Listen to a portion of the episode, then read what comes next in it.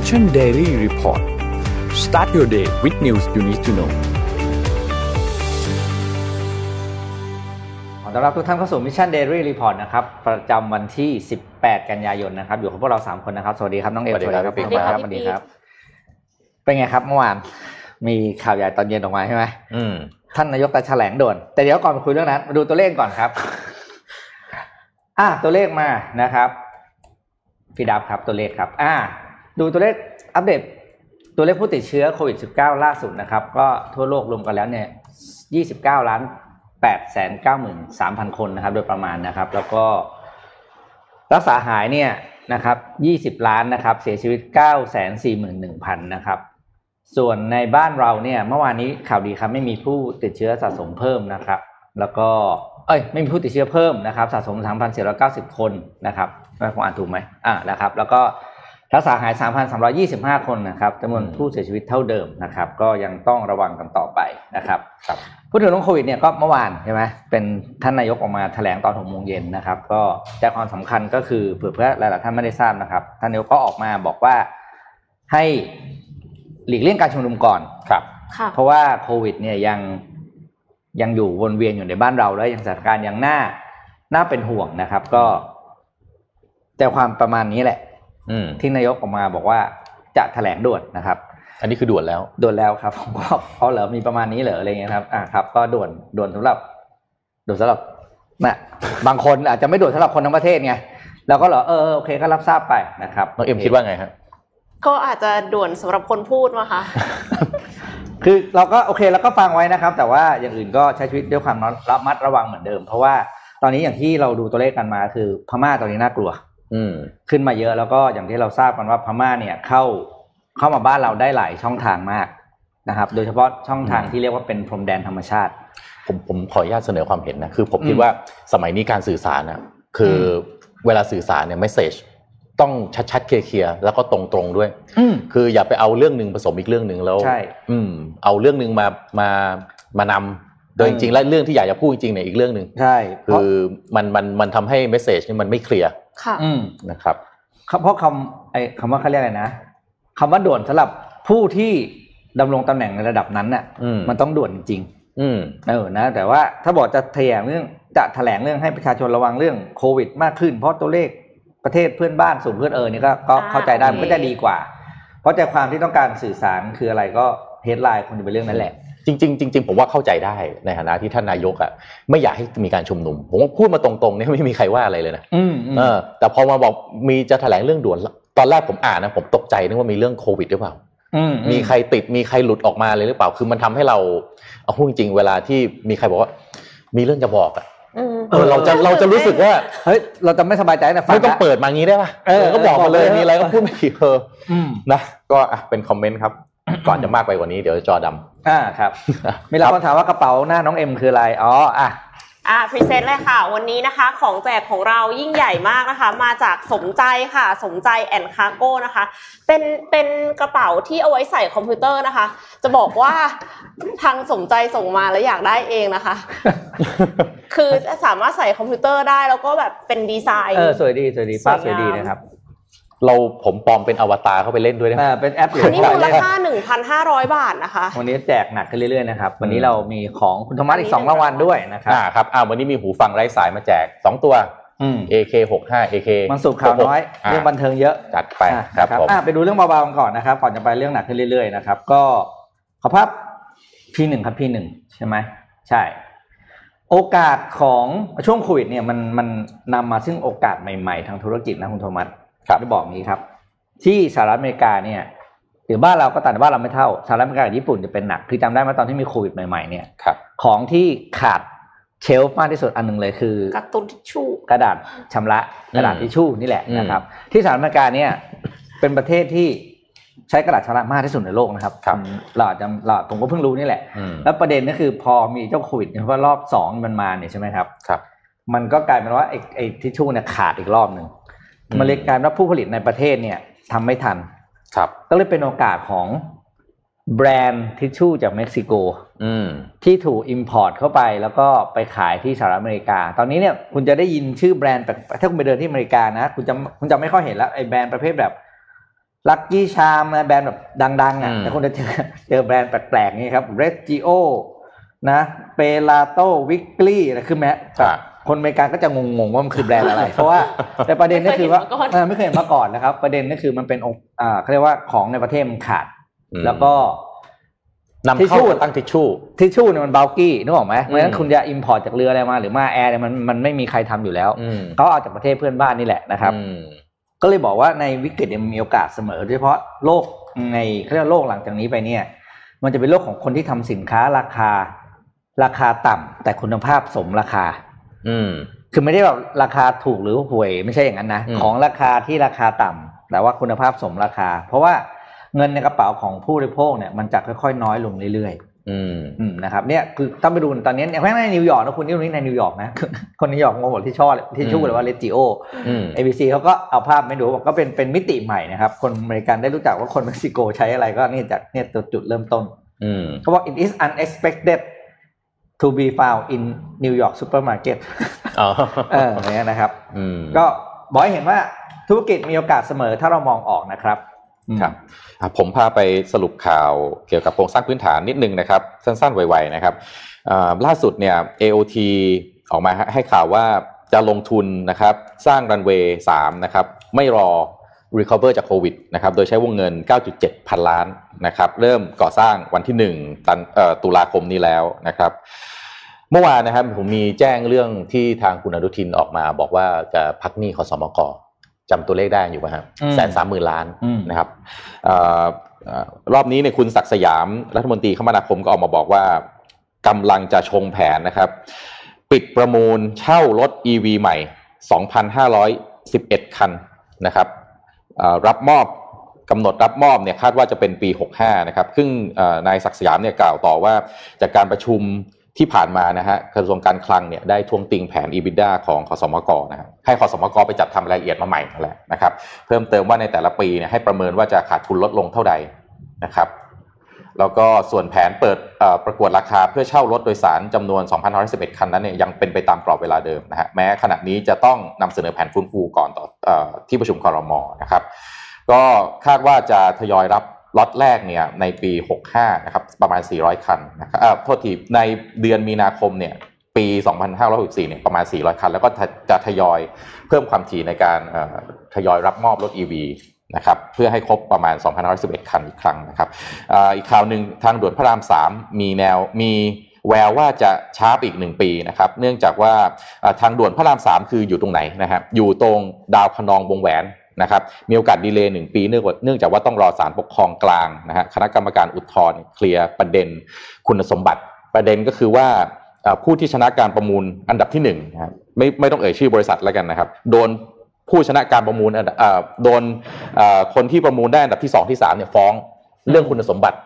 นะครับว่าคุณสมบัติอาจจะไม่เพียงพอหรือเปล่านะครับโดยสัญญาเนี่ยแบ่งเป็นสามสัญญาประเด็นที่มีปัญหาก็มีสองสัญญาคือสัญญาที่หนึ่งเนี่ยเอ่อเป็นงานสร้างยกระดับแยกต่างระดับบางขุนเทียนเซ็นทรัลพระรามสองนะฮะระยะทาง หกจุดสี่ กิโลเมตรแล้วก็สัญญาที่สามคือเป็นงานสร้างยกระดับโรงพยาบาลโรงพยาบาลบางประกอบเก้าแล้วก็ด่านดาวคะนองระยะทางห้ากิโลเมตรสองด่านสองระยะเนี้ยที่จะมีปัญหาในการอาจจะต้องทำให้ดีเลย์การก่อสร้างออกไปนะครับระหว่างปัจจุบันก็คืออยู่ในระหว่างรอศาลปกครองมีคำตัดสินว่าจะรับฟ้องหรือไม่นะครับสรุปสั้นๆข่าวเกี่ยวกับโครงสร้างพื้นฐานกำลังงงเขากำลังสร้างอยู่แล้วไม่ใช่เหรอก็เนี่ยก็ฟ้องกันไปเพราะว่าถ้าเราถ้าเราขับผ่านทางพระรามสามเพื่อจะขึ้นสะพานพระรามเก้าใช่ไหมนั้นแต่เห็นก็สร้างอยู่แล้วนี่ก็เนี่ยแหละมีการฟ้องกันอยู่แล้วมาฟ้องอะไรกันตอนนี้หรือว่าทำไมเออเนี่ยแหละฮะก็ศาลก็รอรับเรื่องมีมีผู้ร้องอุทธรณ์อยู่นะครับอ่าตอนนี้ผมว่าพระรามสองพระรามสามพระรามสองอันเน้นสุดเอ่อเอ่อเรียกว่าอะไรนะเดือดสุดเพราะว่าเส้นนั้นนี่สร้างกันมาที่เขาบอกว่าสร้างกันมากี่ปีนะฮะโอ้ยหลายสิบปีผมเห็นสร้างแล้วนี่อืมก็เห็นอะไรที่ช่วงผมก็จำไม่ได้มันจะมีเหมือนกับมีสะพานเหมือนก็มีฟลายโอเวอร์อีกอันใช่ไหมเออเขาสร้างไปไหนกันเราก็งงกันบางทีเขาเอาเงินเราไปทำอะไรก็ไม่รู้อันนี้น่าจะจริงๆอันนี้น่าจะด่วนกว่าน่าจะเป็นเรื่องด่วนกว่าถ้าแถลงด่วนกว่าที่แถลงเมื่อวานนะครับค่ะน้องเอ็มมีอะไรบ้างครับวันนี้ขอไปที่ต่างประเทศกันบ้างแล้วกันนะคะขอภาพ เอ็ม หนึ่ง ค่ะ เป็นเรื่องของเศรษฐกิจนิวซีแลนด์นะคะโควิด สิบเก้า ฉุดเศรษฐกิจนิวซีแลนด์หกตัวหดตัวครั้งแรกในรอบสิบเอ็ดปีค่ะ จี ดี พี ไตรมาสที่สองติดลบ สิบสองจุดสองเปอร์เซ็นต์ ซึ่งเป็นการหดตัวครั้งแรกในรอบสิบเอ็ดปีและหนักที่สุดตั้งแต่ปีหนึ่งพันเก้าร้อยแปดสิบเจ็ดที่หนักที่สุดตั้งแต่ปีหนึ่งพันเก้าร้อยแปดสิบเจ็ดเพราะว่าก่อนหน้านี้เขาไม่ได้วัดแบบนี้อันนี้คือก็คือที่สุดในประวัติศาสตร์เท่าที่จะวัดมาเลยนะคะเนื่องจากการค้าปลีกที่พักร้านอาหารและการขนส่งได้รับผลกระทบจากการล็อกดาวน์และขาดนักท่องเที่ยวเพราะการท่องเที่ยวเนี่ยเป็นหนึ่งในรายได้หลักของนิวซีแลนด์และแต่ก็ยังเป็นการหดตัวน้อยกว่าที่คาดค่ะเนื่องจากมีมาตรการกระตุ้นเศรษฐกิจของรัฐบาลนะคะแล้วก็การที่นิวซีแลนด์เนี่ยรับมือไวรัสได้ดีมีผู้เสียชีวิตเพียงยี่สิบห้าคนเท่านั้นเองค่ะขอภาพถัดไปค่ะเมื่อเทียบการหดตัวของเศรษฐกิจประเทศนิวซีแลนด์กับประเทศอื่นๆใน โอ อี ซี ดี นะคะประเทศเพื่อนบ้านของนิวซีแลนด์เลยคือออสเตรเลียเนี่ยหดตัว เจ็ดเปอร์เซ็นต์ แต่ว่าอังกฤษหดตัว ยี่สิบจุดสี่เปอร์เซ็นต์ เพราะฉะนั้นคือถ้าเทียบกับประเทศอื่นๆในตารางเนี้ยนิวซีแลนด์ดูหนักแต่ว่าถ้าเทียบกับอังกฤษนิวซีแลนด์ก็เบาไปเลยนะคะเพราะฉะนั้นก็ยังยังมีความหวังอยู่บ้างนะคะแต่ว่านิวซีแลนด์เนี่ยกำลังจะมีการเลือกตั้งค่ะในเดือนหน้า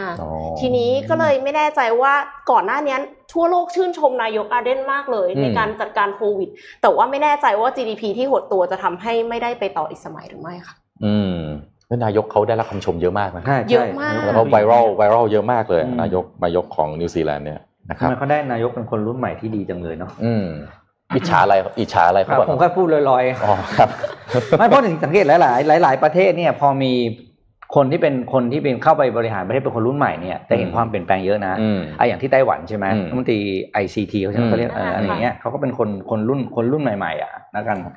ครับอ่ะผมพามาดูเรื่องนี้นะครับอาลีบาบาครับล่าสุดนะฮะออกมาข่าวนี้น่าสนใจมากผมอยากให้ฟังกันให้ดีนะครับอ่าอาลีบาบาเนี่ยออกมาเปิดเอ่อเปิดเผยโซลูชันสำหรับ Digital Factory ก็คือเอ่อเป็นโรงงานที่มันออโตเมทแล้วก็ใช้ดิจิตอลเข้ามามันทำไมเรื่องนี้น่าสนใจครับคืออาลีบาบาเนี่ยเรียกโซลูชันนี้ว่าซุนสี Digital Factory นะครับเขาออกแบบมาเนี่ยไม่ใช่สำหรับตัวเองนะเขาทำมาเพื่อที่จะเป็นแพลตฟอร์มให้กับ เอส เอ็ม อี นะครับเป็น end to end manufacturing supply chain เขาไอแพลตฟอร์มเนี่ยที่ Alibaba develop ขึ้นมาเนี่ยเข้าไปทำอะไรให้บ้างนะครับอย่างที่หนึ่งเนี่ยเขาจะทำให้โรงโรงงานเนี่ย fully customized แล้วก็เป็น demand driven fully customized คืออะไรคือเมื่อก่อนเวลาถ้าเราเราจะรู้กันว่าปราการด่านสุดท้ายของจีนเนี่ยเวลาสั่งสั่งสินค้าอะไรจากเขาเนี่ยต้องจำนวนเยอะๆถูกไหมเพราะฉะนั้นเนี่ยประเทศอื่นๆเนี่ยเวลาคัสตอมไมซ์ได้หรือทำอะไรที่ปริมาณน้อยๆแต่มีความพรีเมียมได้เนี่ยก็ยังเป็นก็เป็นจุดแข็งที่ชนะได้แหละอ่าเป็นยังเป็นทางเลือกที่เฮ้ยยังจะเอาชนะจีนได้อยู่นะครับแต่ว่าไอ้ไอ้เอ่อ Digital Factory ที่ Alibaba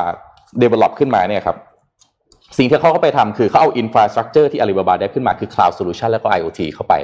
ทำให้ทั้งโรงงานเนี่ย fully automate นะครับสิ่งที่เกิดขึ้นนะครับก็คือจะทำให้การจัดการเรื่องของเรียกการเรียกอะไรครับหาซอร์ซิ่งเข้ามา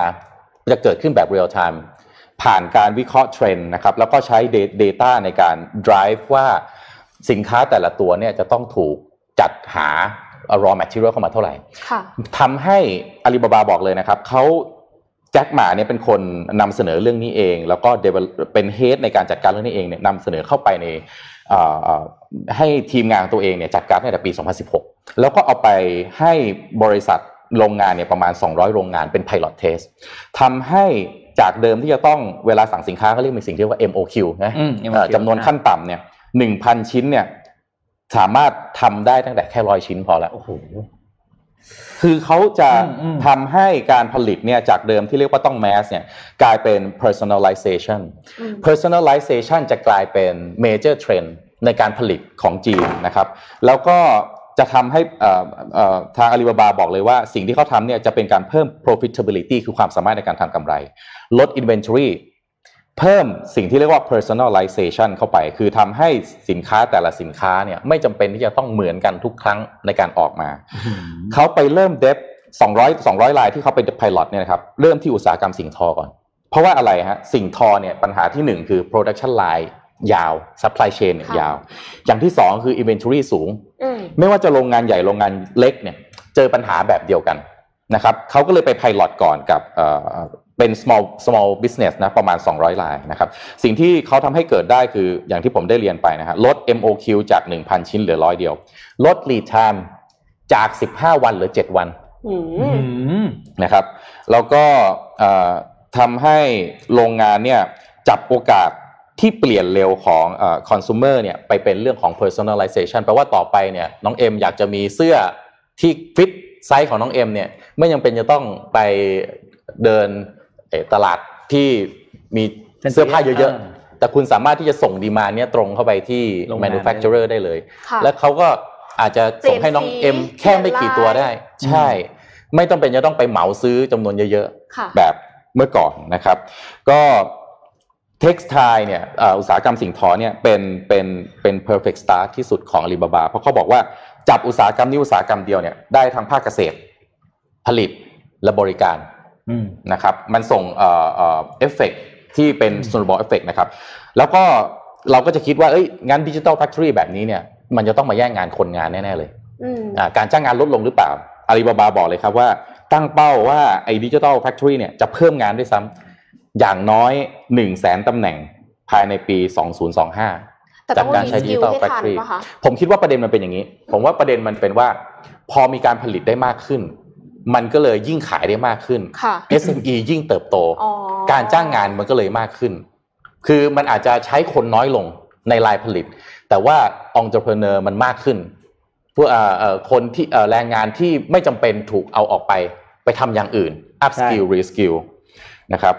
ก็เอ่อไอ้ไอ้เอ่อ Digital Factory เนี่ยเป็นหนึ่งใน New Concept ทั้งห้านะครับที่ Alibaba นำเสนอนอกจากเรื่องของ Digital Factory แล้วเนี่ยจะมีเรื่องของ New Retail นะครับ New Finance New Tech แล้วก็ New Energy อืมอ่าก็อ่ะครบครบฟังแล้วฟังแล้วน่าสนใจมากแต่ประเด็นคือที่หลายคนบอกเอ้าทำไมมีการจ้างงานเพิ่มขึ้นใช่มั้ยประเด็นคืออะไรรู้มั้ยจ้างงานเพิ่มที่จีนประเทศอื่นยังไม่มีงานทำนั่นน่ะสิไอ้คือมันมันคือการ trade off labor ไงครับเพราะฐานการผลิตมันจะย้ายไปที่นั่นหมดไอ้โรงงานที่เป็นโรงงานอ่ะโรงงานของเท็กซ์ไทล์เนี่ยอย่างรอบบ้านเราเนี่ยแม้กระทั่งบ้านเราเองเนี่ยซัพพลายเชนของเท็กซ์ไทล์มันใหญ่มากเท็กซ์ไทล์นี่มันเป็นเรียกว่ามันเป็นผมเคยไปสัมภาษณ์พี่เชเลเจ้าของพัทยาครับแต่บอกว่าเท็กซ์ไทล์เนี่ยเป็นก็มันเป็นหนึ่งในกระดูกสันหลังของอาชีพของของของเขาเรียกว่าประชากรส่วนใหญ่ของประเทศในหลายประเทศเลยนะรวมถึงคนไทยด้วยเมื่อก่อนโดยเฉพาะประเทศกำลังพัฒนาอืมเพราะว่ามันเป็นมันเป็นธุรกิจที่อันที่พูดถึงมันความความซับซ้อนมันน้อยแล้วมันทำง่ายทอผ้าเองได้ที่บ้านอย่างเงี้ยคือธุรกิจแบบเนี้ยมันถือว่าเป็นอาชีพที่แบบเป็นที่พื้นฐานเนี่ยพออาลีบาบามามูฟเนี่ย มันก็เลยกลายว่าคนที่ทำงานแบบ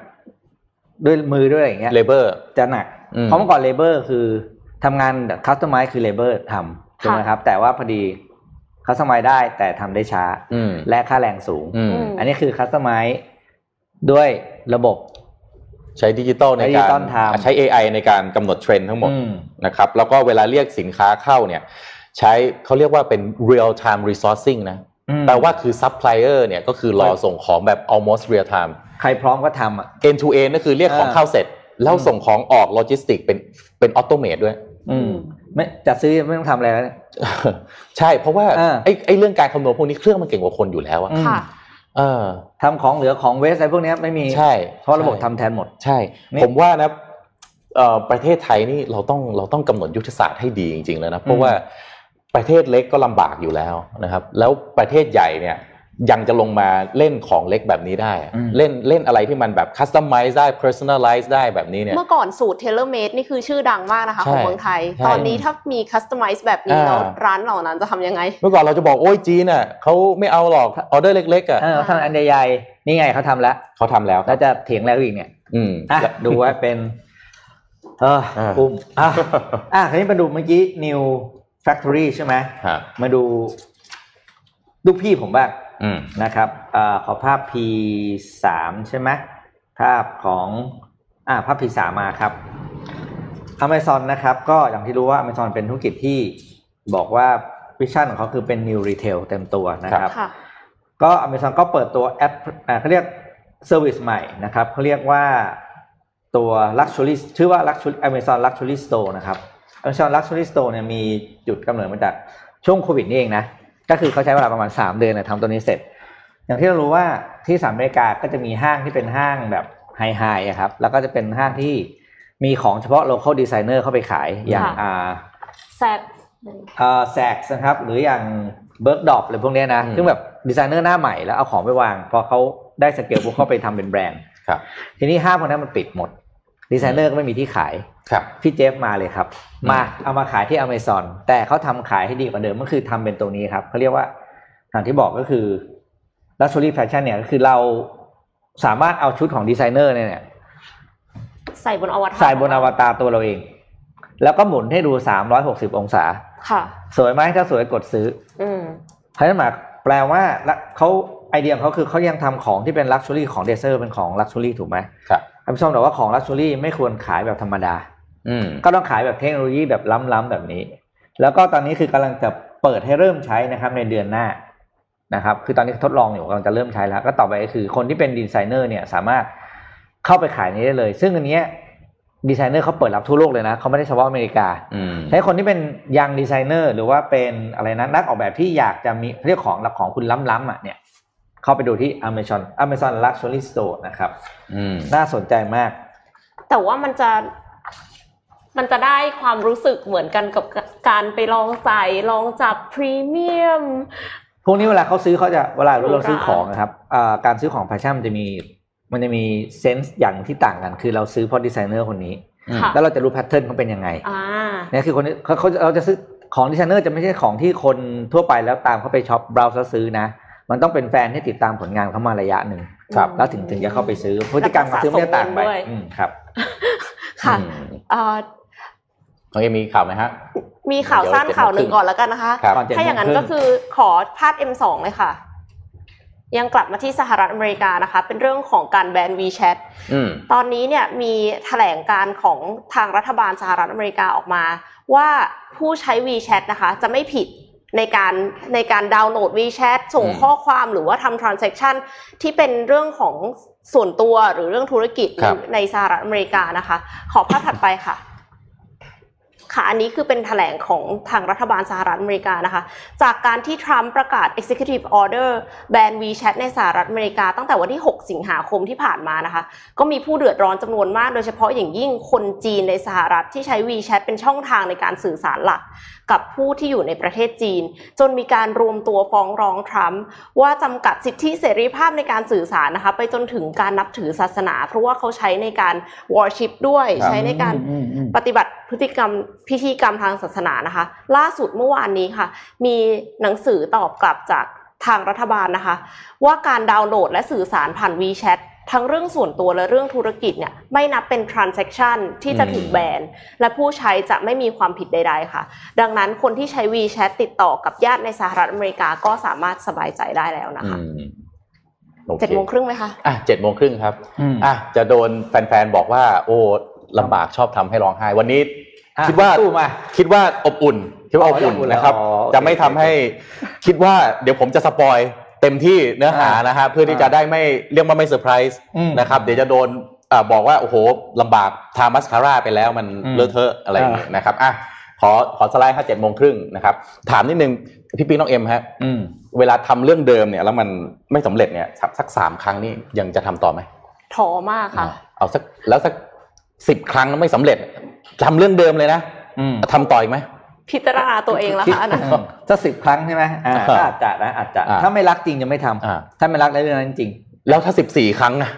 อืมอ่าผมฟังเรื่องนี้นะฮะเรื่องนี้อ่าผมตั้งชื่อเรื่องว่า Wind Beneath My Wings ก็คือลมใต้ปีกของฉันนะครับอ่าขอหน้าต่อไปนะฮะ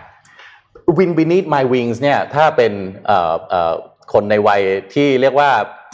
อ่าหนุ่มหนุ่มสาวรุ่นเก่า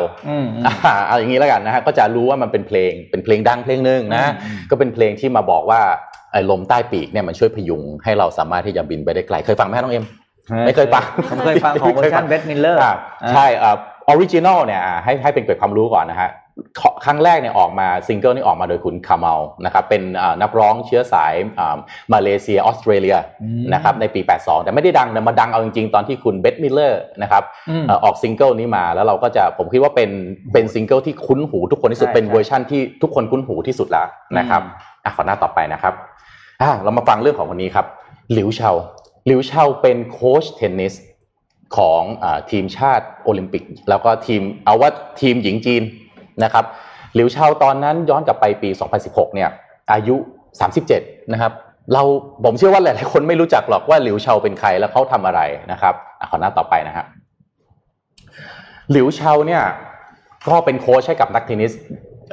หญิงของจีนเนี่ยหลายคนมากนะหนึ่งในนั้นก็มีจางฉวยจางฉวยเนี่ยตอนปีสองพันสิบหกก็อายุยี่สิบเจ็ดนะครับจางฉวยเนี่ยจริงๆแล้วก็เป็นนักเทนนิสฝีมือฝีมือดีนะครับแต่ว่าในในช่วงที่เขาขึ้นมาเนี่ยเคยขึ้นได้ถึงอันดับสามสิบมืออันดับต้นๆสามสิบของโลกนะอืมแต่ว่ามีโอกาสได้เข้าแข่ง Grand Slam นะ Grand Slam ก็คือเป็นรายการที่เป็นเหมือนรายการเมเจอร์นะครับที่นักเทนนิสถ้าคุณเป็นนักเทนนิสระดับโลกเนี่ยคุณก็ต้องอยากเข้าไปแข่งในรายการนี้นะครับแข่ง Grand Slam มาสิบสี่ครั้งตกรอบแรกทุกครั้งไม่เคยชนะเลยอ่ะไม่เคยชนะในรายการ Grand Slam แม้แต่ครั้งเดียวเลยสิบสี่ครั้งนะครับล่าสุดก็ตกรอบแรกนะฮะที่ French Open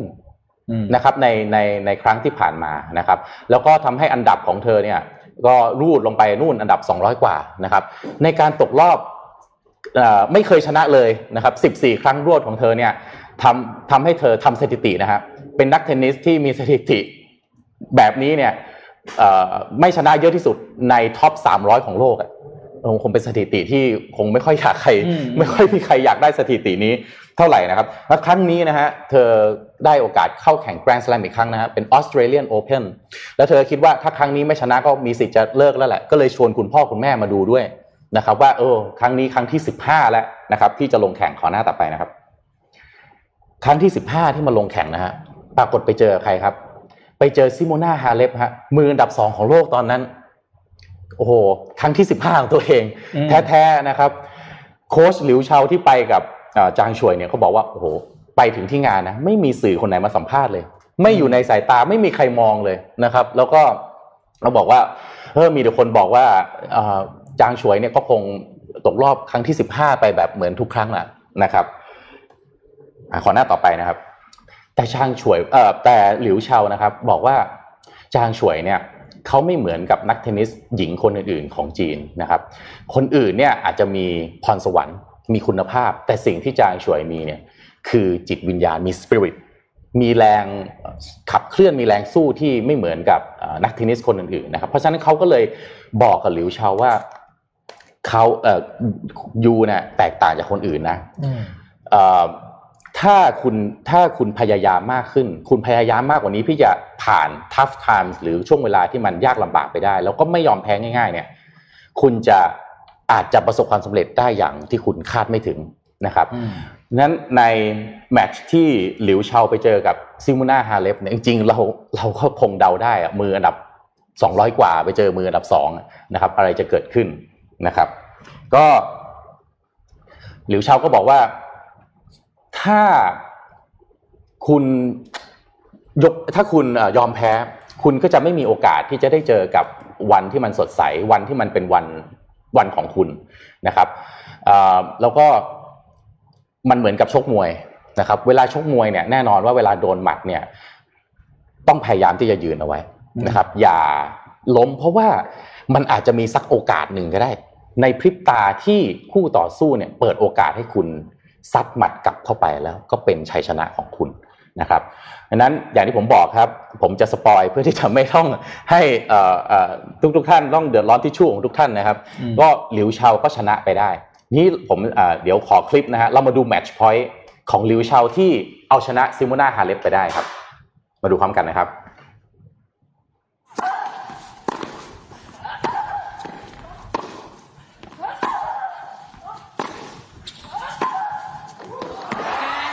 ชนะครับ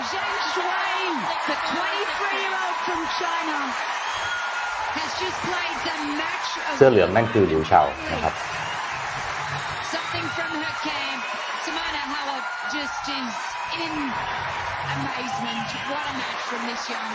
หกสี่หกสามก็คนลุก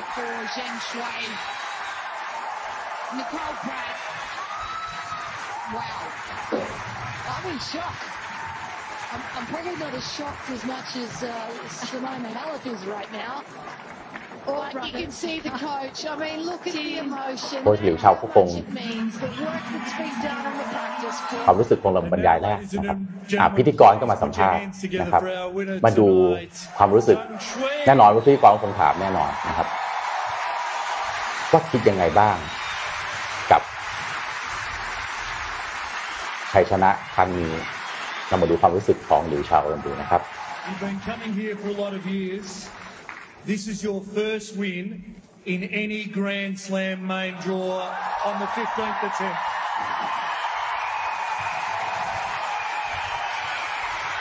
คนที่มันแพ้มาสิบสี่ครั้งนะครับเราชนะมือวางอันดับสองของโลกหนึ่งร้อยสิบแปด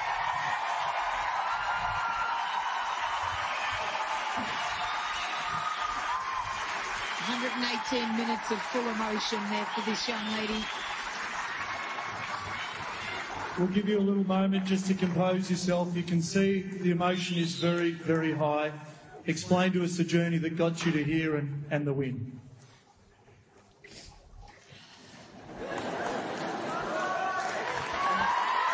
So exciting today. Please go well. I think in my life, that's the tennis thesis. And first win, win the top two player. I'm so happy, so exciting. Um, I want to say thank you, my coach, my parents. Thank you everybody come to supporting me. Thank you. นี่คือคุณพ่อคุณแม่ของจางช่วยนะครับอ่ะขอสไลด์ขอสไลด์ถัดไปครับก็อย่างที่จางช่วยให้สัมภาษณ์นะครับว่าทั้งชีวิตเขามีแต่เทนนิสนะครับแล้วก็ถ้าเมื่อกี้ถ้าตั้งใจฟังกันเนี่ยจางช่วยก็บอกว่าขอขอบคุณโค้ชแล้วก็ขอขอบคุณคุณพ่อคุณแม่นะครับดังนั้นเนี่ยจริงๆแล้วเนี่ยเราจะเห็นว่าไอ้การที่คนคนหนึ่งอะฮะจะประสบความสำเร็จขึ้นมาได้เนี่ยมันไม่ได้สำเร็จได้ด้วยตัวเองคนเดียวทั้งหมด ร้อยเปอร์เซ็นต์ ค่ะการที่นกจะบินได้นะครับมันไม่ได้อยู่ดีๆบินได้ด้วยปีกของมันเองอย่างเดียวแต่มันบินได้ด้วยลมที่มันอยู่ใต้ปีกนะครับหลิวเชาเนี่ยหลังจากนั้นสองพันสิบหกคือปีที่หลิวเชาเอ่อปีที่จางช่วยเอ่อแข่งนะครับในปีอีกสามปีถัดมาสองพันสิบเก้านะครับหลิวเชาก็ได้เอ่อรางวัลนะครับ พี ที อาร์ Touring Coach of the Year นะครับขอหน้าต่อไปนะครับผมก็คิดว่าไอ้ความรู้สึกของการที่ของการเป็นคนที่แพ้มาตลอดหรือว่าไม่ได้สำเร็จอะไรเลยเนี่ยครับว่าไอ้ความรู้สึกของการที่ได้รับความช่วยเหลือได้รับการสนับสนุนผมว่ามันเป็นสิ่งที่เราทุกคนทำได้นะครับเราสามารถให้กำลังใจเล็กๆน้อยๆแบบนี้ครับซึ่งมันอาจจะมีนสล็อตมันอาจจะมีคุณค่าสำหรับบางคนในแบบที่เราอาจจะคาดไม่ถึงจริงค่ะถ้าเราเชื่อในบางคนเชื่อในบางสิ่งแล้วเราช่วยสนับสนุนเขาอย่างเต็มที่เนี่ยผมคิดว่าโมเมนต์แบบที่หลิวเชาโมเมนต์แบบที่จางช่วยได้เนี่ยมันเติมเต็มหลิวเชาเหมือนกันต่างคนต่างได้รับสิ่งที่มันทำให้ fulfill life คือทำให้ชีวิตมันมีคุณค่ามากขึ้นนะครับผมก็ปิดท้ายด้วยประโยคหนึ่งในเพลงนะครับที่ที่ขึ้นว่าขอกลับมาอีกทีได้ไหมฮะหน้าเมื่อกี้เพลงตอนสุดท้ายตอนจบเพลงนะครับมันก็จะบอกว่าผมขอแปลภาษาไทยเลยแล้วกันนะครับก็พาบินไปให้ถึงท้องฟ้านะครับฉันเกือบได้สัมผัสท้องฟ้าไอ้คำว่าได้สัมผัสท้องฟ้าจริงๆเนี่ยมันในความเป็นจริงมันไม่มีหรอกคนเราไม่ได้สัมผัสท้องฟ้าจริงหรอกแต่ผมคิดว่ามันเป็นความรู้สึกที่มันบรรยายออกมาด้วยด้วยคำพูดได้ลำบากโดยต้องใช้การเปรียบเทียบแบบนี้นะครับแล้วก็ขอบคุณขอบคุณจริงๆขอบคุณพระเจ้าที่มีคุณเป็นเหมือนลมใต้ปีกของฉันนะครับจบเรื่องนี้เจ็ดโมงครึ่งขอให้ถ้าใครมีโอกาสที่จะได้เป็นลมใต้ปีกของใครขอให้ให้เป็นทำให้เต็มที่และผมเองก็มีโอกาสได้รับการสนับสนุนนะครับจากลมใต้ปีกเยอะแยะมากมายเหมือนกันถึงมีโอกาสที่จะได้มาถึงวันนี้เพราะฉะนั้นเนี่ยถ้าใครก็ตามนะฮะมีโอกาสได้รับหรือมีโอกาสเป็นผู้ให้ก็ตามขอให้ทำให้เต็มที่ฮะเพื่อให้โลกนี้มันสดใสขึ้นทุกวันนะครับสู้สุดใจค่ะครับผมขอบคุณครับขอขอแซวด้วยนะบอกว่าเข้ากันมากเลยเนี่ยเอาเรื่องนี้มาแล้วพูดเรื่องทิชชู่อ๋อไอ้ผมสปอยแล้วนะมีขาดทิชชู่แล้วคุณมาพูดเรื่องนี้บอกสมควรแล้วที่ทิชชู่ขาดตลาดเฮ้ยผมสปอยเต็มที่แล้วนะเรื่องดีครับเรื่องดีเรื่องดีๆเรื่องดีขอบคุณมากขอขอภาพ เอ็ม สาม ค่ะน้องดาวกำลังซึ้งอยู่เหมือนกันหรือเปล่าไม่ใช่โอเคค่ะน้ำซ้ำน้ำตาอยู่ครับขอฟีลกู๊ดอีกสักเรื่องนึงแล้วกันนะคะเป็นเรื่องของชาวแอฟริกันค่ะชาวแอฟริกันเนี่ยราวหกร้อยคนนะคะที่ไม่มีไม่มีไฟฟ้าเข้าถึงนะคะแต่ว่าตอนนี้เนี่ยมีตู้เย็นใช้ได้แล้วค่ะเนื่องจากขอภาพถัดไปค่ะเนื่องจากวิสาหกิจเพื่อสังคมนะคะยูมาขอถัดไปอีกภาพนึงค่ะขอโทษค่ะวิสาหกิจเพื่อสังคมที่บราซิลนะคะชื่อยูมาเนี่ยออกแบบตู้เย็นความจุประมาณ สามจุดหก คิวร่วมกับ เอ็ม โคปา บริษัทจากเคนยานะคะในการให้บริการผู้มีรายได้น้อยในทวีปแอฟริกาโดยมีค่ามัดจำหนึ่งร้อยดอลลาร์และผ่อนจ่ายรายวันประมาณ หนึ่งจุดห้า ดอลลาร์สหรัฐวันไหนไม่ใช้ก็ไม่ต้องจ่ายค่ะแต่ว่าถ้าจ่ายครบเจ็ดร้อยวันเมื่อไหร่จะได้ทั้งตู้เย็นแผงโซลาร์พาเนลและแบตเตอรี่ที่เก็บไฟได้ราว หนึ่งจุดห้า วันนะคะใช้กับตู้เย็นไปเลยที่เก็บไฟได้ หนึ่งจุดห้า วันเนี่ยไม่ใช่ว่าแบตเตอรี่มันใหญ่มากแต่ว่าเป็นเพราะว่าตู้เย็นเนี่ยกินไฟเพียง ยี่สิบห้าเปอร์เซ็นต์ ของตู้เย็นปกติเท่านั้นเองราคาตู้เย็นจริงๆแล้วแพงกว่าตู้เย็นทั่วไปที่สามารถหาซื้อได้ในในเคนยานะคะแต่ว่าไม่ต้องเสียค่าไฟค่ะแล้วก็แก้ปัญหาไฟฟ้าเข้าไม่ถึงปัจจุบันนี้มีขายในอูกันดานะคะเคนยาแล้วก็ประเทศอื่นๆในแอฟริกาเร็วๆนี้ค่ะเพราะฉะนั้นคนที่ไฟฟ้าเข้าไม่ถึงก็สามารถที่จะมีตู้เย็นใช้ได้แล้วก็ชาวแอฟริกันเองเนี่ยเขาก็กล่าวว่าเขาสามารถที่จะสร้างอาชีพได้ด้วยคือมีชาวแอฟริกันคนนึงที่ให้สัมภาษณ์เนี่ยเขาขายนมแล้วเขาบอกว่าแต่เดิมเนี่ยนมมันเสียบ่อยมากแต่ตอนนี้ก็เลยเก็บได้ประมาณสิบวันเลยทีเดียวค่ะจากการใช้โซลาร์เซลล์แล้วก็มีการผ่อนจ่ายตู้เย็นนี้นะคะถือว่าเป็นเป็นรัฐเอ่อขอโทษค่ะเป็นวิสาหกิจเพื่อสังคมที่ดีต่อใจนะคะเพราะว่าไฟฟ้าเนี่ยคือต้องบอกว่ามันมีอีกหลายหลายประเทศหลายพื้นที่ในโลกมากเลยนะที่ไฟฟ้ายังเข้าไม่ถึงนะโอ้อันนี้อันนี้ดีครับดีครับครับอ่ะวันนี้เรามีโฟนอินนะครับวันนี้มีโอกาสขอต้อนรับคุณสอนชัยสุเนตานะครับกรรมการผู้จัดการ เอส ซี บี เอส นะครับ Chief Investment Office บริษัทหลักทรัพย์ไทยพาณิชย์จำกัดซึ่งคุณสอนชัยเคยมาพูดคุยกับเราแล้วครั้งนึงนะฮะครั้งนี้เป็นโอกาสที่ดีมากที่เราจะได้มีโอกาสพูดคุยกับคุณสอนชัยอีกครั้งนะครับสวัสดีครับคุณสอนชัยครับเอ่อสวัสดีครับสวัสดีครับเช้านี้เป็นไงบ้างครับสดใสมั้ยครับเอ่อตลาดก็ค่อนข้างเอ่อปรับตัวลงเล็กน้อยนะครับในตลาดสหรัฐแต่ว่าภาพโดยรวมเนี่ยก็ยังคงดูดีอยู่นะครับก็คือเอ่อหุ้นกลุ่มเทคโนโลยีเนี่ยในช่วงที่ผ่านมาปรับฐานลงมาแล้วก็เริ่มนิ่งนะครับครับก็เริ่มมีกำลังซื้อกลับเข้ามาในหุ้นกลุ่มเทคโนโลยีบ้างนะครับครับครับแล้วแล้วคุณสอนชัยมองว่าตอนนี้ยังเป็นช่วงที่น่าเข้าลงทุนไหมฮะแล้วก็เราควรลงทุนในสินทรัพย์ประเภทไหนบ้างครับต้องบอกว่าอย่างช่วงนี้นะครับปัจจัยหลักๆที่จะส่งเสริมเรื่องการลงทุนเนี่ยมันก็คงเป็นเรื่องสภาพคล่องแล้วก็อัตราดอกเบี้ยที่อยู่ต่ำมากทั่วโลกนะครับอย่างล่าสุดเนี่ยนโยบายของเฟดเองเนี่ยก็ดูเหมือนว่าจะคงดอกเบี้ยต่ำอย่างเงี้ยไปอย่างน้อยถึง สามถึงห้า ปี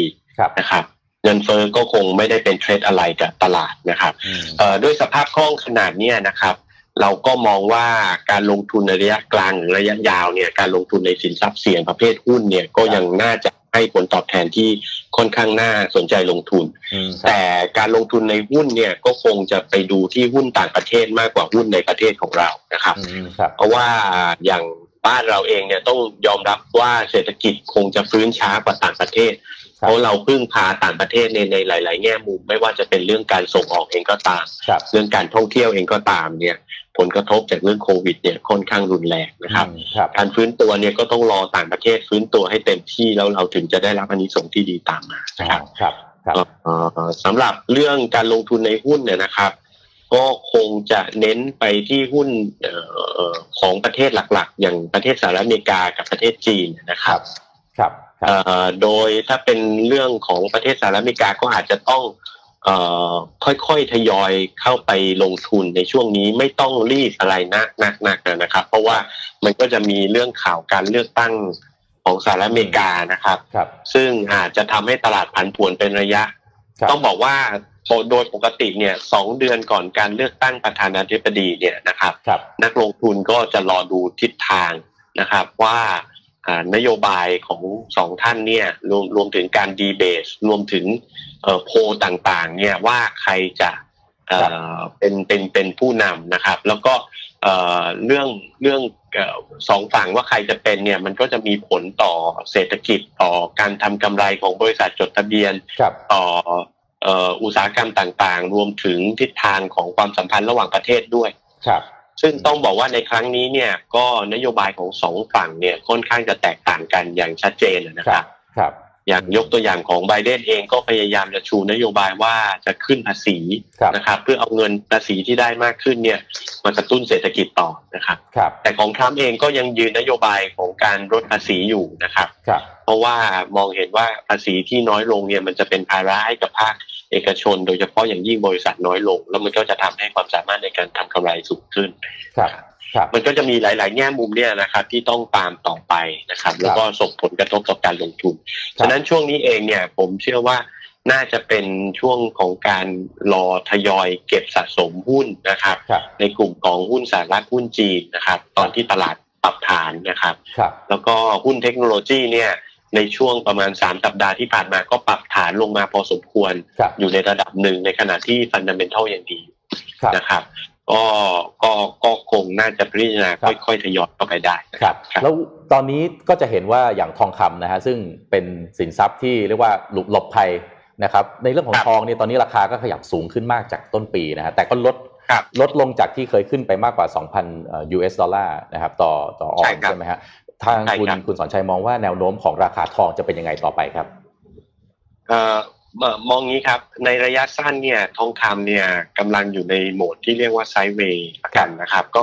ปรับฐานลงมาจากเอ่อ สองพัน เหรียญต่อทอยซอนเนี่ยลงมาอยู่ที่ประมาณ หนึ่งพันเก้าร้อยสี่สิบ ถึง หนึ่งพันเก้าร้อยหกสิบ ครับแล้วก็ไซด์เวย์อย่างเงี้ยเราเห็นมาสักประมาณหนึ่งเดือนแล้วนะครับเอ่อต้องต้องเรียนอย่างนี้ครับว่าจริงๆทิศทางในอนาคตของทองคำเนี่ยมันก็ยังเป็นทิศทางที่ positive อยู่นะครับอันแรกสุดก็คือเรื่องอัตราดอกเบี้ยที่เราเห็นเนี่ยเมื่ออัตราดอกเบี้ยต่ำมากๆเมื่อไหร่เนี่ยมันจะทำให้ค่าเสียโอกาสของการที่จะถือพันธบัตรรัฐบาลแล้วมาถือทองคำเนี่ยน้อยลงมากเพราะว่าเวลานักลงทุนลงทุนในทองคำเนี่ยไม่ได้ไม่ได้ผลตอบแทนอย่างในรูปดอกเบี้ยหรือเงินปันผลใดๆทั้งสิ้นนะครับจะมีผลตอบแทนจากทองคำที่ได้อย่างเดียวก็คือเรื่องของ capital gain ราคากำไรที่จะเพิ่มขึ้นฉะนั้นถ้าถือทองคำกับพันธบัตรเนี่ยจะสังเกตเห็นว่าถือพันธบัตรอย่างน้อยได้ดอกเบี้ยระหว่างทางแต่ปรากฏว่าปัจจุบันนี้การถือพันธบัตรเนี่ยดอกเบี้ยเหลือศูนย์นะครับหรือใกล้เคียงศูนย์มากๆนะครับมันทำให้ค่าเสียโอกาสน้อยลงและอย่างหนึ่งคนก็เริ่มมานั่งคิดแล้วว่าธนาคารกลางทั่วโลกเนี่ยพิมพ์เงินได้พิมพ์เงินออกมากระตุ้นเศรษฐกิจแต่พิมพ์ทองคำไม่ได้นะครับการพิมพ์เงินเยอะๆเนี่ยมันส่อแววทำนองว่านี้พิมพ์อะไรออกมาค่าเงินมันก็ควรจะไม่มีค่าที่มากนักค่าเงินมันควรจะลดค่าลงแต่ทองคำมันไม่ควรจะลดค่าลงนะครับมันก็เลยทำให้นักลงทุนเนี่ยหันหาทองคำเยอะถามว่าออกมองไปข้างหน้าสถานการณ์อย่างนี้มันก็จะเป็นอย่างนี้ไปอีกหลายปีนะครับฉะนั้นทองคำมันก็คงจะมีตัวซัพพอร์ตอย่างเงี้ยค่อนข้างเยอะนะครับอีกประเด็นหนึ่งก็ครับครับเชิญครับเชิญครับเชิญคุณสอนชัยครับครับอีกอันนึงที่เราเห็นก็คือว่าความวุ่นวายในโลกนี้มันคงไม่จบลงง่ายๆอย่างเรื่องเอ่อเทรดวอร์เรื่องเทคโนโลยีวอร์เพราะว่าสหรัฐอเมริกากับจีนเนี่ยก็ยังเป็นคู่แข่งกันอย่างถาวรในระยะยาวครับถ้าเป็นอย่างนี้มันก็คงจะเกิดความผันผวนในตลาดเป็นระยะยาวแหละการถือทองคำเนี่ยมันก็เป็นการป้องกันความเสี่ยงของการลงทุนแบบอื่นๆในพอร์ตด้วยเช่นกันฉะนั้นก็ควรจะมีทองคำติดพอร์ตไว้บ้างครับแบบนี้ถ้าดูแล้วเนี่ยอยากได้ผลตอบแทนดีๆในฐานะนักลงทุนรายย่อยเนี่ยเราต้องติดตามข่าวสารเรียกว่าตามติดมากเลยเพราะว่ามันผันผวนมากนะครับจังหวะการลงทุนเนี่ยมันจับได้ลำบากมากนะฮะในขณะที่ตลาดที่ตลาดก็มีความผันผวนมากด้วยเช่นกันนะฮะฉะนั้นสำหรับคนที่ไม่ได้มีเวลาติดตามข่าวนะฮะหรือไม่ได้มีประสบการณ์มากนักในการลงทุนนี่ควรจะทำยังไงดีครับเอ่อจริงๆมันก็มีเทคนิคนะครับของการลงทุนที่จะมาช่วยเรื่องเนี้ยอ่าอย่างเราเป็นคนทำงานเนี่ยใช่ไหมฮะถ้าไม่ได้เอ่ออยู่ในวงการ finance อยู่วงการการลงทุนเนี่ยก็อาจจะมีโอกาสไม่ได้ติดตามตลาดทุกวันนะครับซึ่งตลาดลงทุนวันนี้ต้องบอกว่าขึ้นลงเร็วนะฮะ ถ้าอย่างนั้นก็อาจจะเสียโอกาสในในในช่วงจังหวะที่ควรจะเข้าซื้อหรือเข้าขายนะครับครับมันก็มีวิธีวิธีนึงสำหรับคนที่เอ่อเป็นมนุษย์เงินเดือนไม่ค่อยมีเวลาติดตามตลาดเนี่ยทำเทคนิคที่เรียกกันว่า Dollar Cost Average นะครับหรือ ดี ซี เอ นะครับ ดี ซี เอ เนี่ยคือเทคนิคการลงทุนแบบมีวินัยค่อนข้างสูงนะครับก็คือเฉลี่ยเงินลงทุนที่เราจะลงทุนเนี่ยออกเป็นก้อนเล็กๆๆนะครับครับเอ่อแล้วก็แล้วก็ลงทุนอย่างสม่ำเสมอตามระยะเวลาที่ออกไปในอนาคตนะครับซึ่งการลงทุนแบบนี้ต้องบอกบอกว่าอ่ามันจะช่วยตัดทางด้านเรื่องอารมณ์เข้ามาใช้ในการลงทุนได้ค่อนข้างเยอะที่เช่นนะครับยกตัวอย่างง่ายๆเวลาหุ้นกำลังลงครับซึ่งบางหุ้นบางประเภทเนี่ยเป็นหุ้นที่เราบอกว่ามีพื้นฐานดีมากๆในอนาคตเนี่ยเพราะยังไงคนก็ใช้สินค้าเขาเนี่ยแต่ระยะสั้นมันปรับตัวลดลงคนเราก็อาจจะคิดว่าเออมันลงแล้วเดี๋ยวเรารออีกสักหน่อยดีกว่าแล้วเราค่อยซื้อปรากฏว่าเราบอกว่าเรารออีกสักหน่อยเราไม่มีเวลาเข้าไปดูปรากฏว่าหุ้นขึ้นครับเราก็ตกรถใช่ไหมครับหรือพอหุ้นมันขึ้นเราก็บอกอู้มันขึ้นไปสูงกว่าจุดเดิมที่เราเคยเห็นอยู่ฉะนั้นเราก็มีอารมณ์ว่าเดี๋ยวมันคงลงมาจุดที่เราจะเคยซื้ออยู่ก็ได้ปรากฏมันไม่ลงครับมันก็ขึ้นต่ออย่างเงี้ยครับถ้าทำแบบมีวินัยสูงแบบ dollar cost average เนี่ยเราก็จะแบ่งเงินเป็นก้อนๆซื้อไปเรื่อยๆฉะนั้นมันตัดเรื่องอารมณ์พวกนี้ออกไปมันก็จะทำให้เราเก็บนะครับไม่ว่าจะเป็นหุ้นหรือกองทุนหรือสินทรัพย์ประเภทต่างๆเนี่ยนะครับได้แบบมีวินัยมากขึ้นแล้วก็คาดหวังการลงทุนระยะยาวเลยครับครับผลตอบแทนก็น่าจะดูดีมากขึ้นครับเห็นด้วยครับพอดีผมเองก็ลงทุนแบบ ดี ซี เอ อยู่นะครับก็เป็นการลงทุนที่ตัดตัดใช้เรื่องเวลาที่เราจะไม่ค่อยมีเวลาแล้วก็อาจจะไม่มีความเชี่ยวชาญนี่ออกไปนะครับก็วันนี้โอ้โหได้ความรู้เยอะมากเลยครับวันนี้ต้องขอบคุณคุณสอนชัยสุเนตานะฮะกรรมการผู้จัดการ เอส ซี บี เอส Chief Investment Office บริษัทหลักทรัพย์ไทยพาณิชย์จำกัดอีกครั้งนะฮะแล้วก็หวังว่าจะมีโอกาสได้พูดคุยกับคุณสอนชัยอีกครั้งนะครับในเรื่องการลงทุนวันนี้ขอบคุณมากนะครับครับยินดีครับสวัสดีครับอ่ะ ดี ซี เอ ไป ดี ซี เอ กันได้ครับน่าจะเป็นวิธีที่เหมาะสำหรับคนที่ไม่มีเวลานะใช่ใช่ครับนะแล้วก็สถิติที่ผ่านมามันก็พิสูจน์ได้ว่าดีกว่าเล่นเองแบบไม่มีความรู้อ่ะถูกต้องเนี่ยนะครับถ้าไปดูเรื่องหัวเว่ยเบาๆนะครับครับก็หัวเว่ยเนี่ยอย่างที่รู้ว่าเป็นหมู่บ้านกระสุนตกใช่ไหมครับว่ากำลังมีปัญหามากมายกับการโดนแบนในหลายๆประเทศนะครับทีนี้ก็เลยกลายเป็นว่าหวยมันไปออกที่คนอื่นด้วยครับคือพอตัวเองโดนเนี่ยมันก็ฟาดงวงฟาดงาไปด้วยเพราะอะไรเพราะว่าสินค้าอิเล็กทรอนิกส์อย่าลืมว่าในโทรศัพท์ชิ้นนึงเนี่ยมันมีอุปกรณ์หลายชิ้นมามาประกอบกันพอหัวเว่ยโดนใช่ไหมครับมันในการอันนี้เล่าให้ฟังมันมีภาพประกอบนะครับเล่าให้ฟังว่าคนที่หวยออกมากที่สุดก็คือ Sony Sony เนี่ยเป็นผู้เรียกว่านะผู้ผลิต image sensor นะครับก็คือพวกเลนส์ต่างๆเนี่ยซึ่งไปอยู่ในโทรศัพท์เนี่ยตอนนี้ Sony ที่แผนกนี้ก็เรียกว่ากลายเป็นคนที่หวยออกจากจริงๆคือยอดขายหายไปครึ่งนึงครับเพราะว่าเนื่องจากว่าดีไวซ์ของเขาส่วนใหญ่ขายกับหัวเว่ยแล้วหัวเว่ยเนี่ยถูกแบนนะครับก็เลยกลายเป็น Sony ตอนนี้กำลังก็เรียกว่ากำลังปรับตัวอย่างหนักเลยอ่ะว่าที่จะไปเนี่ยผมจะไล่ให้ฟังว่าใครที่โดนผลกระทบจากการนี้หัวเว่ยโดนแบนบ้านนะครับก็มี Sony เรื่องของ image sensor นะครับ คิว โอ ซี เนี่ยเป็น flash memory คือตัวตัวตัวไอตัว flash drive เนี่ยที่อยู่ memory ของกล้องของโทรศัพท์นะครับ Mitsubishi Electric นี่ก็โดนเรื่องของ ที่เป็นธุรกิจ semiconductor เนี่ยก็เรื่องเรื่องของกำลังการผลิตนะครับเรื่องของ Renesas เนี่ยที่เป็นธุรกิจเกี่ยวกับเรื่องของระบบเสียงภายในโทรศัพท์นะครับเรื่องของ Toshiba ซึ่งเป็นผู้ผลิตฮาร์ดไดรฟ์ในโทรศัพท์ห้าคนนี้เขาบอกว่าเขาภาษาชาวบ้านเขาบอกว่าเรียกโดนลูกหลงอ่ะคืออยู่ดีๆเนี่ยไม่ได้เกี่ยวเลยแต่ว่าโดนไปด้วยเพราะตอนนี้ใครที่ทำธุรกิจที่เป็นพาร์ทนะครับจะบอกว่าให้ดูทิศทางลมดีๆนะว่าตัวเมนที่ของพาร์ทคุณไปประกอบเป็นชิ้นงานสุดท้ายเนี่ยมีโอกาสจะโดนอะไรใครเขาหรือเปล่าเกี่ยวเขาด้วยหรือเปล่าเออไม่งั้นจะโดนไปแบบไม่รู้ตัวอย่างเงี้ยนะครับโอเคขอกลับไปที่สหรัฐอเมริกานะคะแนะนำการลงทุนค่ะขอภาพ เอ็ม โฟร์ ค่ะตอนนี้นาทีนี้ทุกคนคงได้ยินชื่อ Snowflake กันแล้วนะคะทั้งๆที่ก่อนหน้านี้ไม่เคยได้ยินชื่อเลยมาถึงทีเดียวตุ้มเป็นซอฟต์แวร์ ไอ พี โอ ที่ใหญ่ที่สุดในประวัติศาสตร์นะคะเพราะว่า Snowflake เนี่ยเป็นบริษัท ให้บริการจัดเก็บและจัดการข้อมูลในคลาวด์นะคะที่เพิ่ง ไอ พี โอ ในตลาด เอ็น วาย เอส อี เมื่อวันพุธที่ผ่านมาด้วยราคาหนึ่งร้อยยี่สิบดอลลาร์ต่อหุ้นทั้งๆที่จริงๆแล้วแต่เดิมเนี่ยเขาจะ ไอ พี โอ ประมาณ เจ็ดสิบห้าถึงแปดสิบห้าดอลลาร์ต่อหุ้นแต่ว่าหลังจากที่ไปพบปะนักลงทุนมากมายแล้วพบว่าเอ๊ะจริงๆเราขายได้แพงกว่านั้นพอบุ๊กบิลแล้วพบว่าขายถูกไปไม่ขายหมูดีกว่าใช่ก็เลยระดมทุนด้วยราคานี้นะคะแล้วก็ระดมทุนราว สามพันสี่ร้อยล้านเหรียญสหรัฐนะคะยิ่งไปกว่านั้นค่ะหลังจากที่เราหลังจากที่ขึ้นราคามาแล้วนะคะพอเข้าตลาดปั๊บขึ้นเลยค่ะหนึ่งมากกว่า หนึ่งร้อยเปอร์เซ็นต์ ในวันเดียวจริงๆแล้ว หนึ่งร้อยสามสิบเปอร์เซ็นต์ จริงๆแล้วสุดท้ายขึ้นไปแตะถึงประมาณสามร้อยสิบเก้าเหรียญสหรัฐต่อดอลต่อหุ้นนะคะทำให้มูลค่าบริษัทเนี่ยขึ้นไปสูงถึง เก้าหมื่นหกพันล้านเหรียญสหรัฐค่ะแต่ว่าเมื่อคืนนี้ลงมาแล้วนะคะคือด้วยความที่ไฮป์มันขึ้นมากเลยแล้วมันก็เลยร่วงแต่ว่าขอภาพถัดไปด้วยค่ะทำไมหุ้น Snowflake ถึงน่าสนใจคะหนึ่งเลยก็คือ Salesforce และ Berkshire Hathaway ของ Warren Buffett เนี่ยลงทุนในหุ้น Snowflake ด้วยและถ้าใครติดตาม Warren Buffett เนี่ยจะทราบเลยว่าปกติเขาจะไม่ซื้อหุ้น ไอ พี โอ โดยเฉพาะในบริษัทเทคเพราะว่ามีคติว่าจะต้องลงทุนในธุรกิจที่ตัวเองเข้าใจอย่างถ่องแท้เท่านั้นซึ่งก็ออกมักจะออกมาเป็นแบบ consumer goods อย่างเช่น Coca-Cola นะคะอันดับอย่างที่สองค่ะคือลูกค้าของ Snowflake เนี่ยคือบริษัทใน Fortune ไฟว์ฮันเดรด ถึง ยี่สิบเปอร์เซ็นต์ เป็นลูกค้าของ Snowflake ทั้งๆที่บริษัทใหญ่ปกติเนี่ยนะคะมีทางเลือกมากมายค่ะอย่างที่เห็นค่ะทั้ง Amazon นะคะ Microsoft Google นะคะมีโซลูชันนี้ทั้งนั้นเลยแล้วก็ Oracle อีกด้วยบริษัทยักษ์ใหญ่เนี่ยมีข้อมูลมากมายมักจะเสียเวลาไปกับการจัดการข้อมูลมากกว่าจะนำมา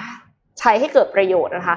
การช่วยจัดการข้อมูลจึงสร้างมูลค่าได้มหาศาล Snowflake แก้เกมโดยการ compatible กับทุกเจ้าเลยสามารถที่จะใช้ Amazon Web Service แล้วก็ไปใช้ Snowflake ด้วยในทีเดียวกันนะคะเพราะฉะนั้นก็เลยทำให้ตอนนี้บริษัทมูลค่าสูงถึงสองร้อยยี่สิบเจ็ดเท่าของรายได้ในหนึ่งปีที่ผ่านมาแล้วค่ะที่จะขอบคุณน้องเอ็มมากเลยถ้าคราวหน้าเอามาบอกก่อนจะได้เข้าทันอ่ะถ้าถ้าเอ็มรู้นะคะพี่โทมัสเอ็มจะได้อยู่ตรงนี้ไหมคะเอ็มรีบไปแล้วค่ะรู้อะไรไม่สู้รู้งี้นะครับเออครับอ่ะผมชวนมาดูเรื่องของแกดเจ็ตวันละตัวหน่อยนะครับขอภาพอ่า เอช ซี นะครับอ่ะ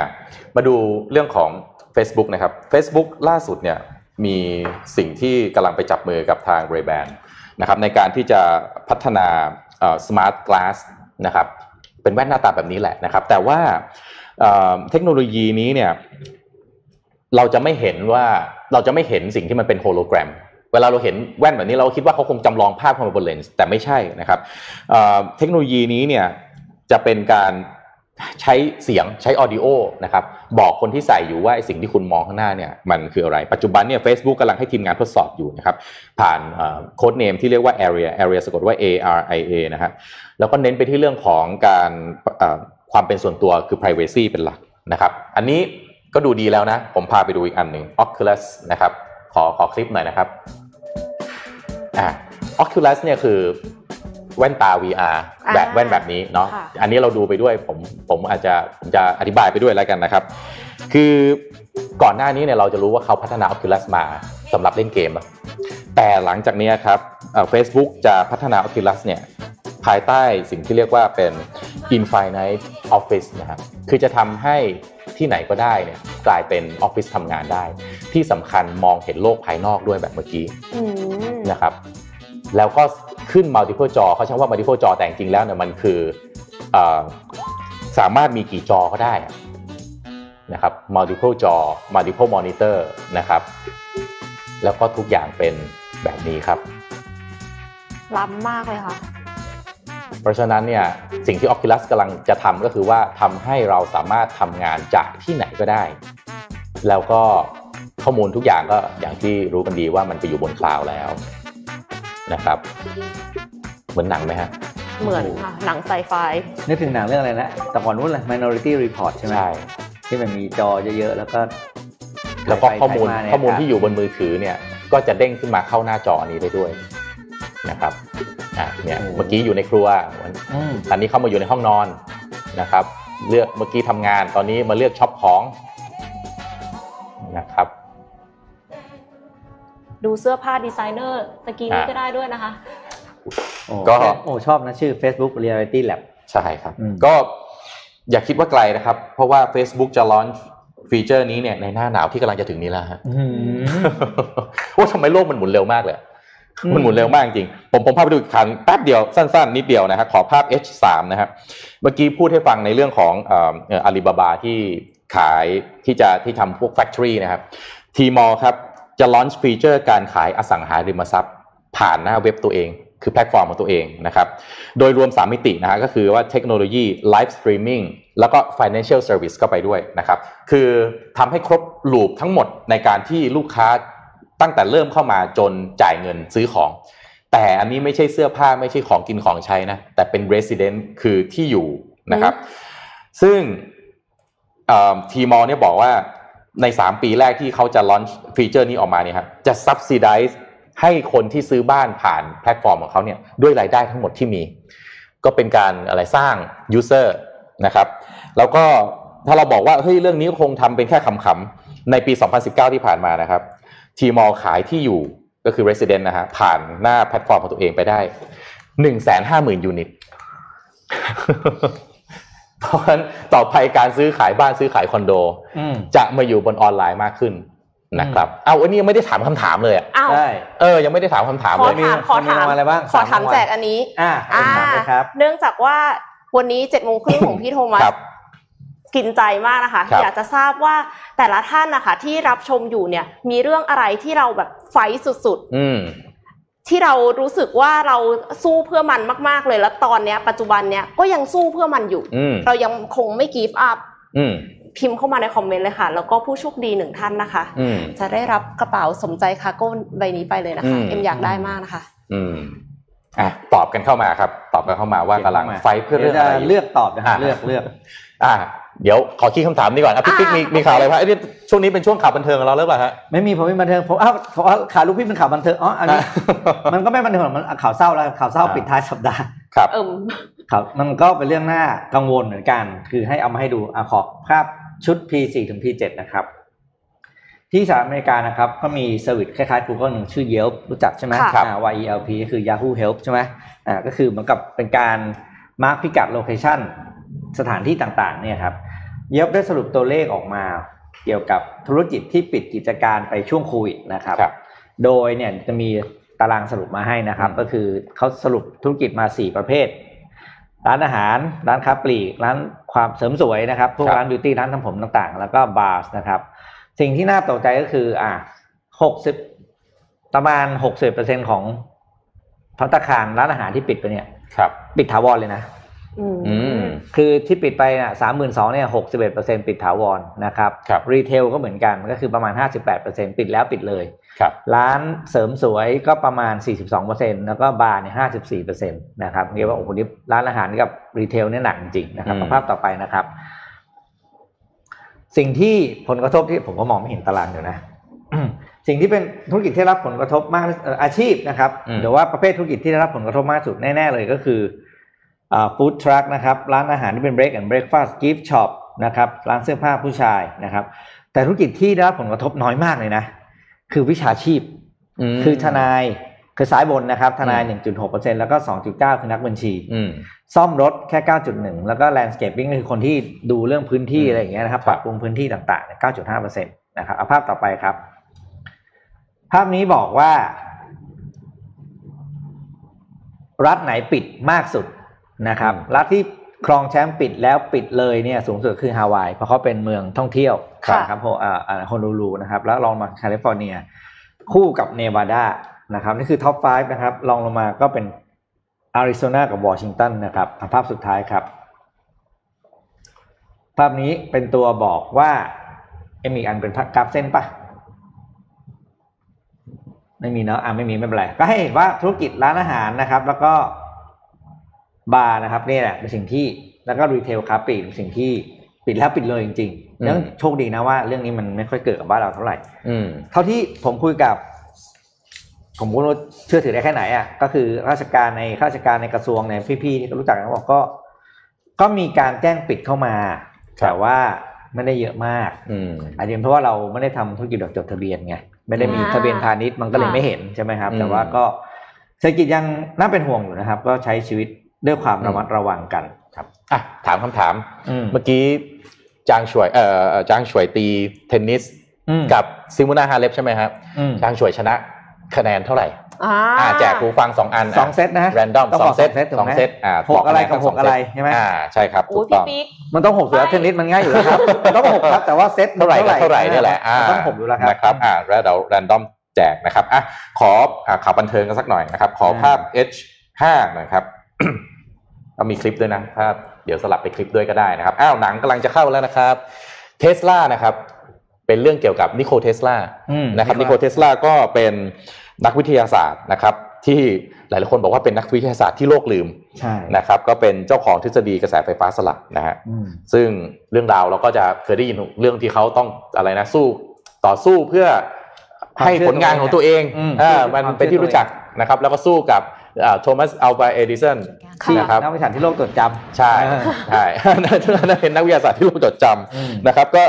อ่าอ่าอ่าเทสลาก็รับบทโดยอีธานฮอคนะครับเป็นผู้อพยพแล้วก็เป็นคนนอกของสังคมที่เกิดในหมู่บ้านเล็กๆแถบชนบทซึ่งเข้าใจว่าโครเอเชียคือผมผมไปโครเอเชียมาเนี่ยโอ้โหมีแต่เสื้อเทสลาเนี่ยขายเต็มไปหมดเลยนะแต่ว่าสนามบินนิโคลเทสลาอยู่เซอร์เบียเลยเออผมก็อยากรู้เหมือนกันว่าจริงๆแล้วสรุปนิโคลเทสลาเป็นคนประเทศอะไรผมผมลองไปผมลองไปอ่านวิกิพีเดียนะคือนิโคลเทสลาเกิดในโครเอเชียคือเชื้อสายนี่เป็นเซอร์เบียนอเมริกันแต่ว่าไปพักอาศัยอยู่ที่เซอร์เบียอ่านี่เป็นคำตอบเพราะว่าผมถามคนโครเอเชียคนโครเอเชียเขาบอกว่านิโคลเทสลาเป็นคนโครเอเชียผมไปถามคนเซอร์เบียคนเซอร์เบียก็บอกว่าโน่เป็นคนเซอร์เบียนะครับอ่ะหรือว่าถ้าคุณผู้ฟังของเรามีข้อมูลที่มากกว่านี้ก็แชร์มาบอกหน่อยนะว่านิโคลเทสลาเป็นคนประเทศอะไรนะครับอ่ะผมยังเข้าใจเรื่องนี้เข้าไปแล้วรอบนึงแล้วแบบเข้าเร็วมากแล้วออกเหรอฮะเออแบบแบบเข้าแบบแป๊บเดียวแล้วก็แบบหลุดลงไปแล้วก็คิดว่ายังบอกตัวเองว่าเออเสียดายไม่ได้ดูเรื่องนี้เพราะว่าเป็นเรื่องที่น่าดูมากเข้าอาทิตย์หน้าแล้วครับคือต้องบอกว่าสองคนนี้เขาแข่งกันมาตลอดใช่แล้วก็สุดท้ายเนี่ยเราไม่ได้ผมถือเนื้อเรื่องแต่มันเป็นแฟกต์นะแต่มันเป็นแฟกต์ไงคือถ้าเขาไปอ่านคุณจะรู้ว่ามันคือเกิดอะไรขึ้นในโลกนี้ใช่ก็เอดิสันเนี่ยคือสุดท้ายก็เอดิสันก็มาตั้งบริษัท จี อี อ่ะครับอ่าอันนี้ทุกคนก็รู้ว่าพูดได้คือ General Electric นั่นเองใช่ครับนะครับเป็นเรื่องที่แบบอยากดูมากเรื่องนี้แล้วหนังฮอลลีวูดก็จะทำเรื่องพวกนี้ดีนะ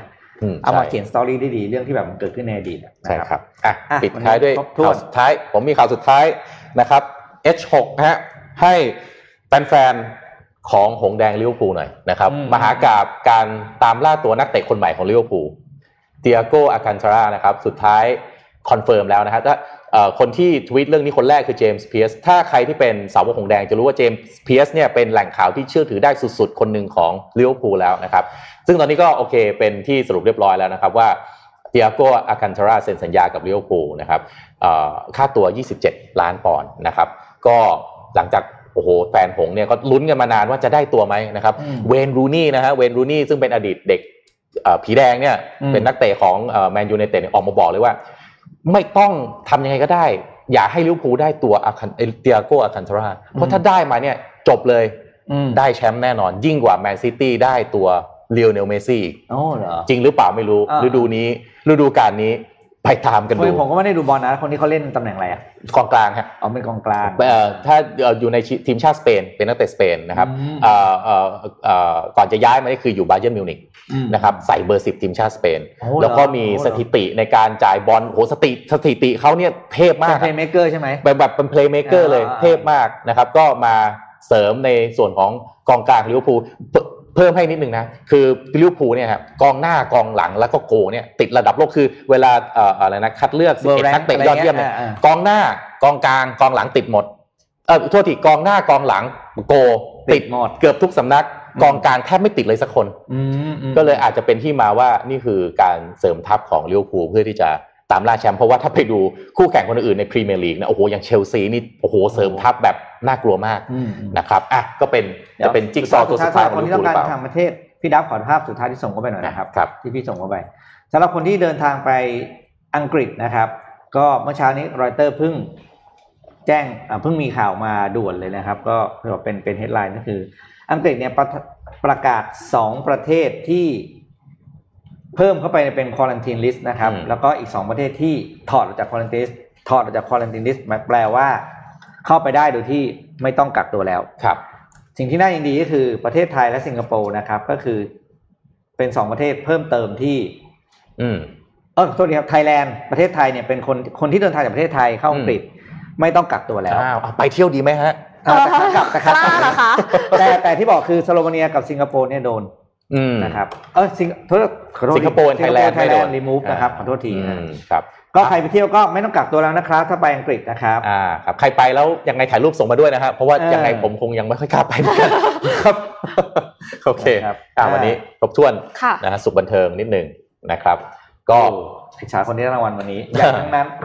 เสาร์อาทิตย์ก็เดี๋ยวพักผ่อนกันก็ให้เต็มที่นะครับแล้วก็มาพบกันใหม่วันจันทร์ที่จะมาถึงมาลุ้นกันว่าใครจะมาว่าใครจะมาเพราะถึงวันนี้ยังไม่มีใครตอบเลยครับว่าใครจะมาอ่านวันไหนบ้างนะครับเฮ้ขอบคุณสำหรับการติดตามพวกเรานะครับแล้วก็ Mission Daily Report พบกันใหม่วันจันทร์นะครับสวัสดีครับสวัสดีครับ Mission Daily Report